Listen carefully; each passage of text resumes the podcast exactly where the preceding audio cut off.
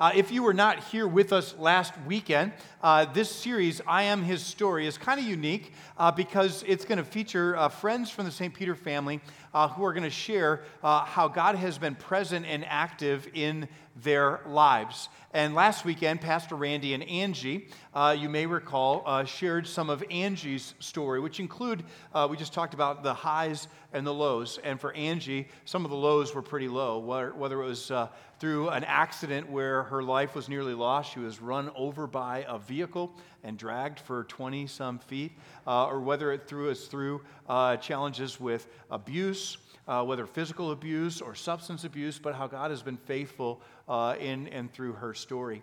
Uh, in fact, uh, Pastor Randy and Angie are in uh, Michigan today, uh, and they're packing up her parents' house and possessions and then moving them in to their own home. Uh, and so there's kind of a full circle uh, story of redemption for uh, Team Roselle and the Bickle family on Angie's side as well. So uh, hopefully they dodge the weather on the way out of Chicago and will be safe on the way home uh, driving in tomorrow. Um, throughout the story, we've been inviting you to, uh, to hear these stories in, a, in an intentional, reflective way. And you can do that by using questions like these to have in the back of your mind, whether you're listening to uh, a friend's story, like we're going to hear today from Team Picciotti, or to stories in Scripture. And we're going to go to one here in just a moment, briefly, from Daniel chapter 6. So you can be asking the questions uh, how do you connect with what's going on in the story? Um, uh, maybe there's uh, a similarity, or maybe even a difference that you'll note that will grab your attention. Or where have you seen God's faithfulness in your own story? Uh, maybe hearing of someone else's struggle or a challenge in their life will help you reflect on how God has been faithful and present and has guided and protected and preserved you. And then a third question, and we'll come back to these a little bit later on in our here and practice questions. How can you use your own story as a platform for God's glory, uh, for your own personal growth, or for the encouragement of others? Right? These are some tools that you can use uh, whether in our series in these six weeks in January and February, or just on an ongoing basis as you're learning to engage with others uh, in their journey of faith. Uh, for our biblical story today, we're taking a look at the story of Daniel. Uh, Daniel uh, is a book in the Old Testament. Uh, it's also a character uh, that had a really remarkable journey. Just real quick, let me summarize uh, Daniel's story. Uh, he uh, started out in Jerusalem and in Judea uh, right before Babylon, the ancient, mighty nation of Babylon, came in and laid waste to the city of Jerusalem, what was left of the nation of Israel uh, that had been built during the time of David and Solomon. Uh, Daniel, along with some of the other brightest and best from the nation of Israel, was taken off into exile in the ancient city of Babylon. But the way the Babylonians approached their conquest was kind of unique. They would take the brightest and the best, and instead of throwing them into prison, uh, instead of executing them, they would try to uh, invite them into their own culture and way of life. And they would try to wine and dine them, you might say, and try to uh, invite them to become part of the Babylonian culture. For Daniel, along with three others we know of as Shadrach, Meshach, and Abednego, that was the Babylonian names that were given to them.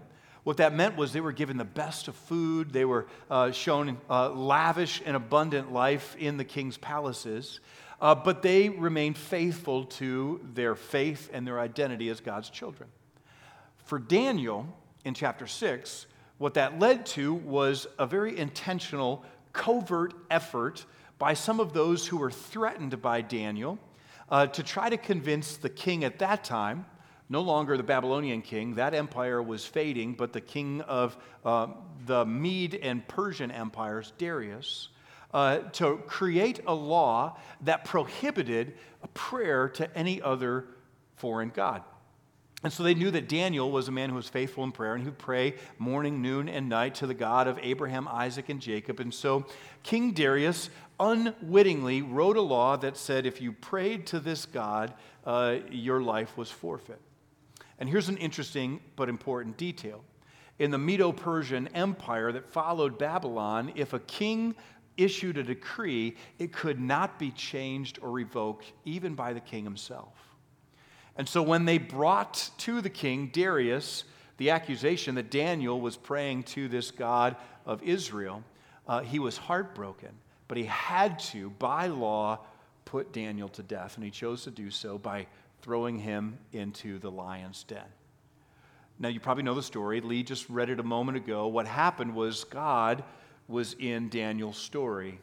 And so he shut the mouths of the lions. Daniel spent the whole down, night down there. Maybe he was petting the kittens. I don't know. Maybe they kept to their other side of the dens, right? But he emerged in the morning unharmed and unscathed. And the king Darius was rejoicing when he was able to bring Daniel out of the lion's den. And in his joy, then, this is what King Darius went on to do. He wrote to all the people and all the nations and languages that dwell on the earth, right? Darius was an influential man, the world's greatest superpower of that time. And here's what he wrote Peace be multiplied to you. I make a decree that in all my royal dominion, people are to tremble and fear before the God of Daniel. Right now, it's remarkable uh, we don't know much else about Darius. We know he's a very real historical individual.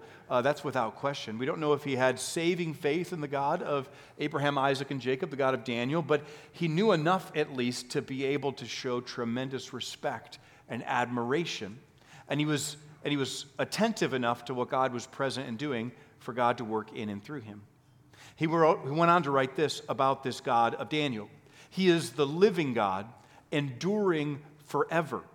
His kingdom shall never be destroyed, and his dominion shall be to the end.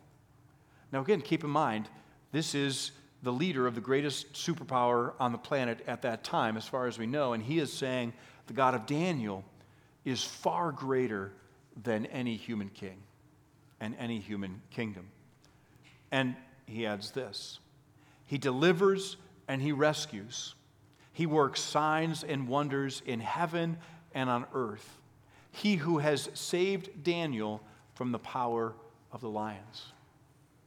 What I love about this uh, story is how it depicts what is said again and again and in Scripture. Here's one more example from Psalm 138 All the kings of the earth shall give you thanks, O Lord, for they have heard the words of your mouth, and they shall sing of the ways of the Lord, for great is the glory of the Lord.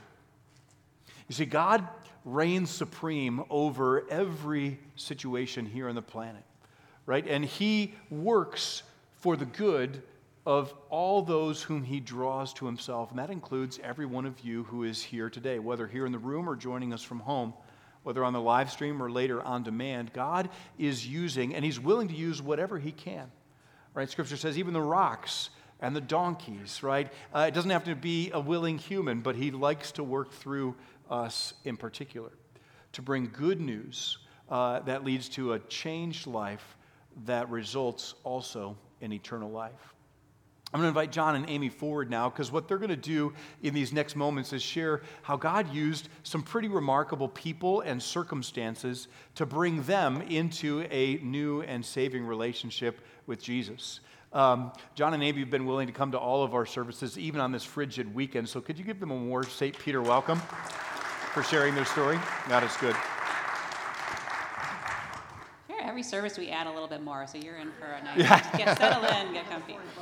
Just kidding. That's right. We got it down.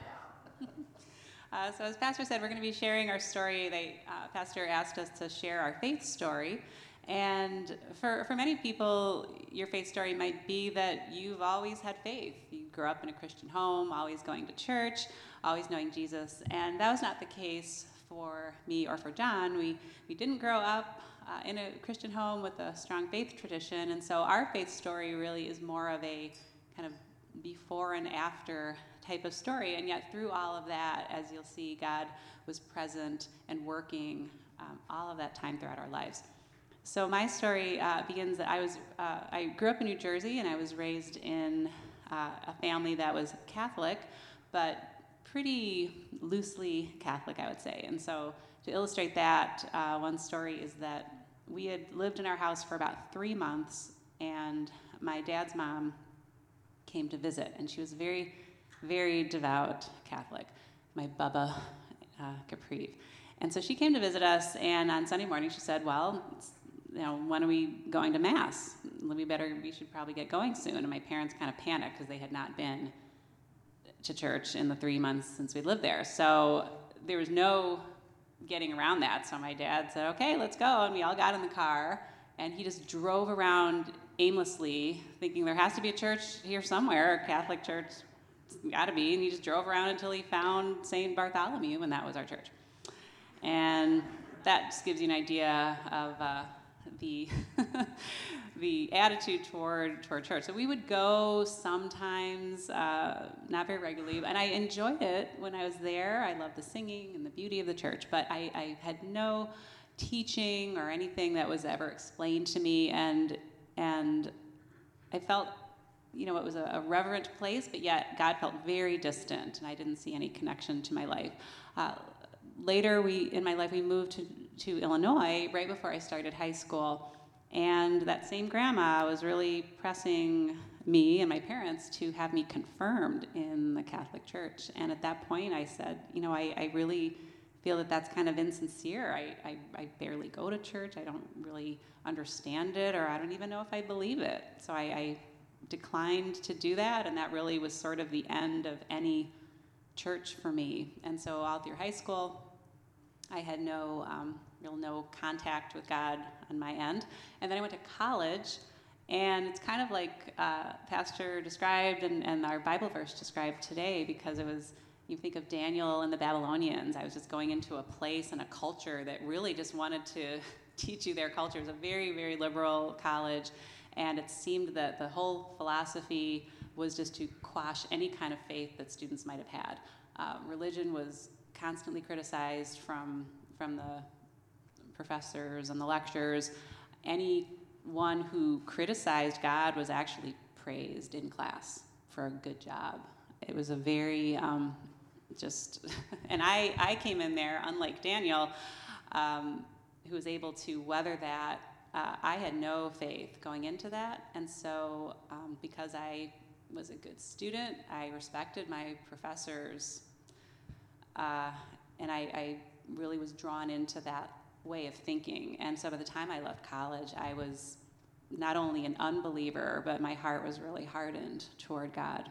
And so, uh, even though I felt like I was done with God, though, He was not finished with me. So, uh, a couple years after college, I was in graduate school and I was finishing up some coursework. And so, I had a job as a, at a temp agency where they would just, you, you fill in every week at a different place, you know, filling in for someone's vacation leave. And one of the places they placed me was in a church as a church, uh, filling in for the church secretary. And it was a little Lutheran church, and you know, I I felt a little awkward going in there, but you know, I wanted to do my job. And and the pastor and his wife, who were always there, always very quiet during the day, uh, were very very kind. And I I know that they knew, or they must have known, what they had there in their church was someone who had no background at all. And so they very um, kindly and patiently would, would explain things to me, but only just as it came up. They never tried to push anything on me. If I was typing up bulletins and I would say, How many bulletins do we need for Mass? and they'd say, Well, yeah, well, we don't, they'd say, and then we don't call it Mass, that's what, you know, the Catholic Church calls it that. And I said, Well, what's the difference? I didn't know there's any difference between any church. So they were able to give me some very basic background, but in a way that was um, very just genuine. And I was so impressed by their, their kindness and sincerity that my heart had begun to soften to ideas of faith. Um, then again, I worked at another company where my team uh, had many Christians and we had some great conversations. And, and so I decided it was time for me to check things out for myself. Being an English major and a, big reader, I thought, well, I'm going to get myself a Bible and I'm going to read it. And I was a pretty good reader. I could read a book in a day if I tried, but I thought, I'll just give myself a week and I'll get this done. I truly believed that in my, my ignorance of the Bible. So I, I just thought it was like any novel you could read. So I you know, bought one, picked it up. In the beginning, God created the heavens and the earth. And it was very quickly that I realized that the Bible was not an ordinary book. And the way I reacted to it, and my first thought was that these words are alive. I'd never heard the Bible verse about God's word being living and active, but that was my impression. And I knew that I had to slow down and really take time to absorb what it was saying, read the notes, and uh, again, God was drawing me toward Him. So I was on this kind of process of discovery um, sometime later, and I had a, a trip where I had a, about a two hour layover where I um, was waiting to go to the airport. And I was uh, in a big city, they had a great big bookstore, so I spent my two hours in the bookstore. And um, I went to the religion section because I say, what else can I maybe find out? And I distinctly remember being in this bookstore, and it had a huge religion section, but it had no, I didn't, there were no labels or categories. I was just standing in front of a wall of books. And I could just see myself right there. And I reached out and just pulled what seemed to be just a random book off the shelf. And then I opened it up to a random page. And what I read there was what made everything come together for me. And it was uh, about Martin Luther. I think the book was something about the history of Christianity, but this passage I came to talked about Martin Luther and his realization uh, revealed through his reading of Romans 1:17 about what our salvation is really based on. And that verse says, For in the gospel, the righteousness of God is revealed, a righteousness that is by faith from first to last, just as it is written, the righteous will live by faith. I realized that uh, God wanted to be in my life and that I needed a Savior, but that salvation is by faith in Christ alone, and it's His work and not ours that reconciles us to God. And to quote the words of Martin Luther, when I discovered that, I was born again of the Holy Ghost, and the doors of paradise swung open, and I walked through. Everything I'd ever heard or known about God came together, and I felt a joy in knowing that the God of the universe knew me, loved me, forgave me, and was a part of my life. He did the work, and coming to Him wasn't about me having to do certain things or act in a certain way or say things a certain way. God intervened in my life, and the seeds of faith that had been planted all along the way began to grow. Um, I had struggled a lot with anxiety in college and, and after. And anxiety is often about fear of the unknown or things that we can't control. Uh, but when I allowed God to, to be in control, when I accepted Jesus as the Lord of my life, that just broke those chains of anxiety, and I felt such a peace knowing that He holds my future in his hands, and he is a good and loving God. And I never struggled with um, anxiety after that time. So I started just going to church, taking Bible studies, doing everything I could to, to learn more about Jesus um, after I had um, given my life to him. And I never looked back. I was baptized 20 years ago, and I'm thankful every day that God was patient with me through my journey. Ultimately, I know my faith is from Jesus. His Holy Spirit drew me to him even through times when I was far from him. He used other people to soften my heart. He led me to a church where I could learn and grow, and he also led me to meet and marry a godly man who you'll hear from in a minute. Uh, but with both of us not growing up in a Christian home, uh, we, we wanted to be sure to give our own children a strong foundation of faith. And it was a little scary, you know, as parents, not having grown up with that, wanting to, you know, know how to impart that to our kids. We are so, so grateful that God led us to St. Peter, and this truly became our faith family. And we're so thankful for the pastors and teachers and staff and church members who have been mentors and friends to us along the way. Um, you truly have been a huge, huge part of our faith journey. Uh, our faith is personal to us, and no one but God can give that to us. But God uses others in our lives to nurture and grow our faith, and we're so grateful um, for everyone who's helped us in our walk. And so, John will share his story. All right, thanks, Hon. Um, you know, Amy is an avid reader. I like to read too, but the books I like to read have bigger words and more pictures. Um, and then, you know, you're wondering, I, I, went to the University of Illinois and um, you're wondering where Amy went. She was a godless Wisconsin Badger. So just in case, in case you needed to know. Uh, I, so I, I, grew up uh, west side of Chicago. I was I was adopted, and uh, my my folks, uh, John and Amy Picciotti, you know. John and Amy, that's us. I've been doing this too often. Um, thanks. This is like our house, hun. This is, oh, thanks, honey. This is the right answer. Um, but, um, but I was, I was adopted. And my mom would always say, you were chosen. And she'd always say, chosen. And, and that always gave me a sense of purpose, even as, as a child. And uh, so, you know, grew up in, in Chicago and then uh, moved out to Park Ridge when uh, I was about sixth grade and I was at Maine East High School. And it was my, my sophomore year in high school. I, I played football, baseball. I, you know, you know, we'd go to church. Maybe Dad worked in uh, residential real estate, so he was never around on Sundays. So we'd go in and out. Faith life wasn't really priority. And I started. I was living pretty fast and loose uh, back in those days. And um, so my sophomore year, a very dear friend of mine uh, was going down to uh, on spring break on a trip, and she was killed in a, in a car accident. And it just really shook my world that someone this close to me and this young uh, had, had died. Uh, but her friends were involved with a group called uh, Campus Life was Youth for Christ, and they invited uh, me and, and my uh, wild and woolly group of friends to go to this memorial service for Linda. And I remember for the first time, the Dave Veerman was his name. He was up front, sharing from the scriptures in a way that was really relevant to me as a teen.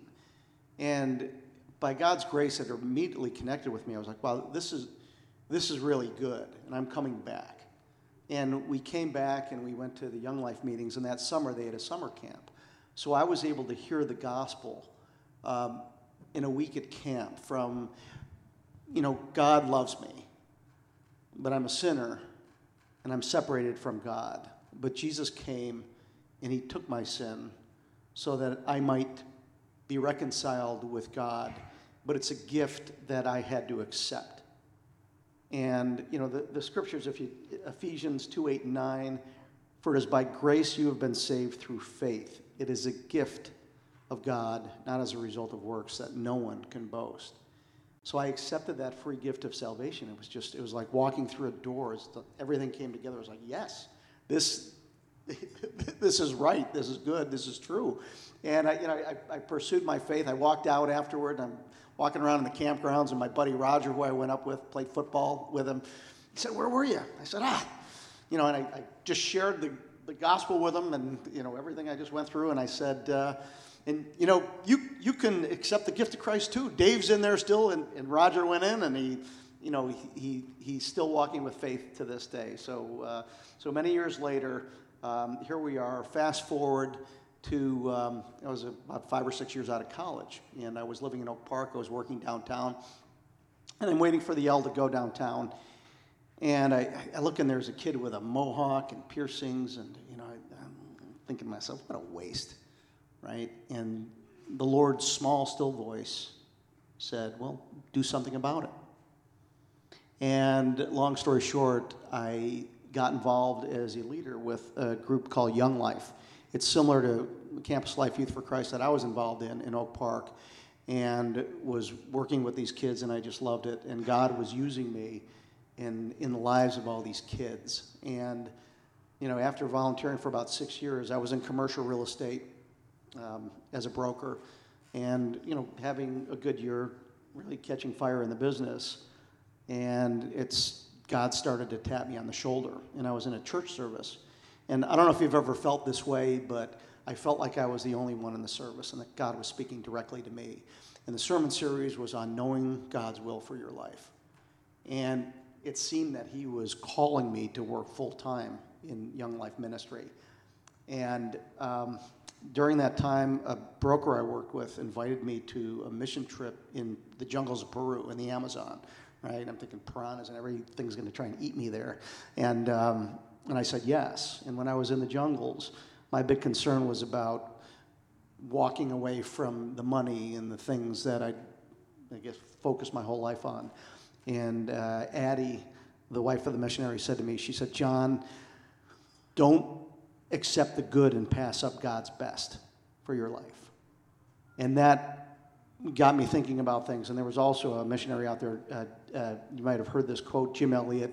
He is no fool who gives what he cannot keep to gain that which he cannot lose. So I decided, okay, Lord, um, I'm going to go full time in ministry.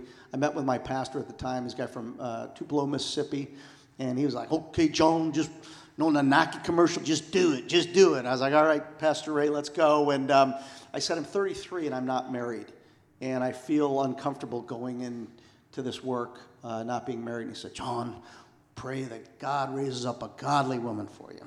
And he prayed this prayer uh, as we were parting right in front of the church. And it's about a month later. I'm standing I, after church. It was a beautiful, sunny, 75 degree day, a little about 90 degrees warmer than it is today, and um, blue skies. And I'm walking down John Picciotti. Some people call me Pick. My nickname's Pick. And uh, I heard, "Hey, Pick!" And I looked up, and next to the guy who called out to me was this beautiful brunette with a halo and the sun shining down on her. Um, but, it, but, it, but it was Amy, and in the very spot that he prayed for me, God uh, raised up a, a, wife for me. And um, anyway, uh, we've been married uh, 28 years now. Uh, we have been involved, so I, I went back into real estate, uh, you know, a while later, but we've been involved still with Young Life for 35 years. Um, you know, all of our kids have attended St. Peter from preschool through eighth grade. Um, you know, you know, we've been involved in Young Life all these years too. So uh, the, the takeaway for me is I, I've had a front row seat to see that one, God is sovereign. He's been sovereign in my life, and He knows what I need even before I do. Number two, God's loved me since I've been in my mother's womb, and He continues to show His love to this day. And, you know, I continue to trust Him with my life and with my future. Mm-hmm. All right, can you give thanks for John and Amy and the story? Awesome. Uh, before we're done, I'm going to invite someone from the room to come up and pray over them, so you might start thinking about that. But before we do, I noticed a, a thread kind of woven throughout, and that is, again, how God can use anything and anyone, whether it's a random book on a shelf or for you, uh, John, uh, the death of a friend, you know, that, that caught you by surprise, Linda. Uh, but especially, he uses the, the voices of women and men that he places in your lives to kind of nurture and nudge and point you towards him. So, as you think about who's in the room and maybe joining us from home, uh, what can they be thinking about when it comes to their voice in the lives of people who are in their life who are maybe close to them but far from Jesus? What kind of word would you want to give them?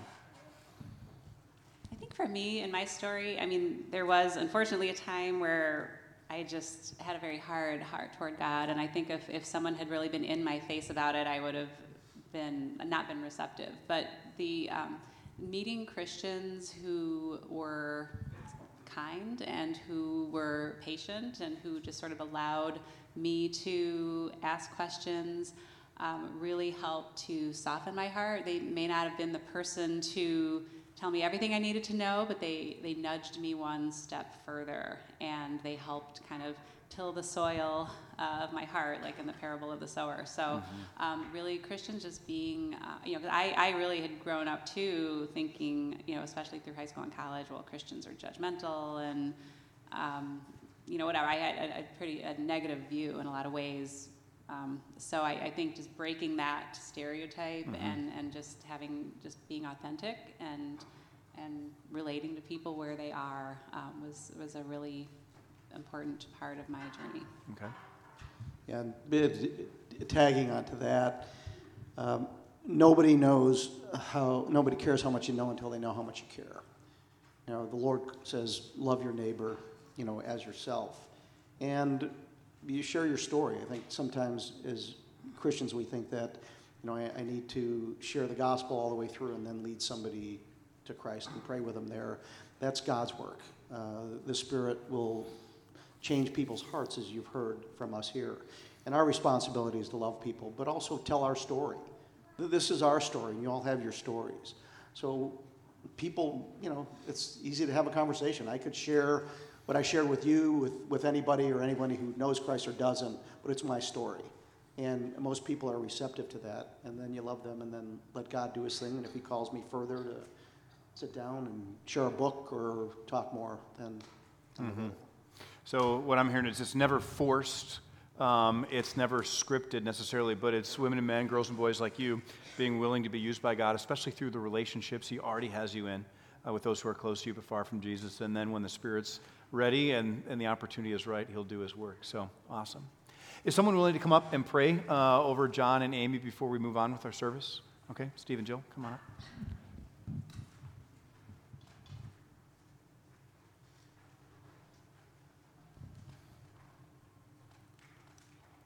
Awesome. Thanks, Lee. Come on up. Yeah, come on up, too. Let's pray. Uh, we thank you, Lord, for John and Amy. We thank you for never forsaking them. For thank you for this testimony of their faith journey, Lord. We know that you will never forsake us. You will never leave us. You have a plan for our life from the very beginning. You were with them. You put people in their lives, and you brought them to this point in their lives. We thank you for all the service that they've given to you, Lord with Young Life. We thank you for their missions in um, developing young people and uh, being with them on their uh, faith journey also. We thank you for their children, uh, Johnny, Luke, and Grace, for uh, the legacy they will probably carry on from their um, testimony and their uh, leading a wonderful Christian life. We thank you, Amy, for your service as a wonderful teacher here at St. Peter for many years. Uh, Lord, we just ask you to, may they continue to boldly share their faith in um, any area of their lives to bring light in this dark world uh, to many people and uh, to continue this uh, sharing of their faith.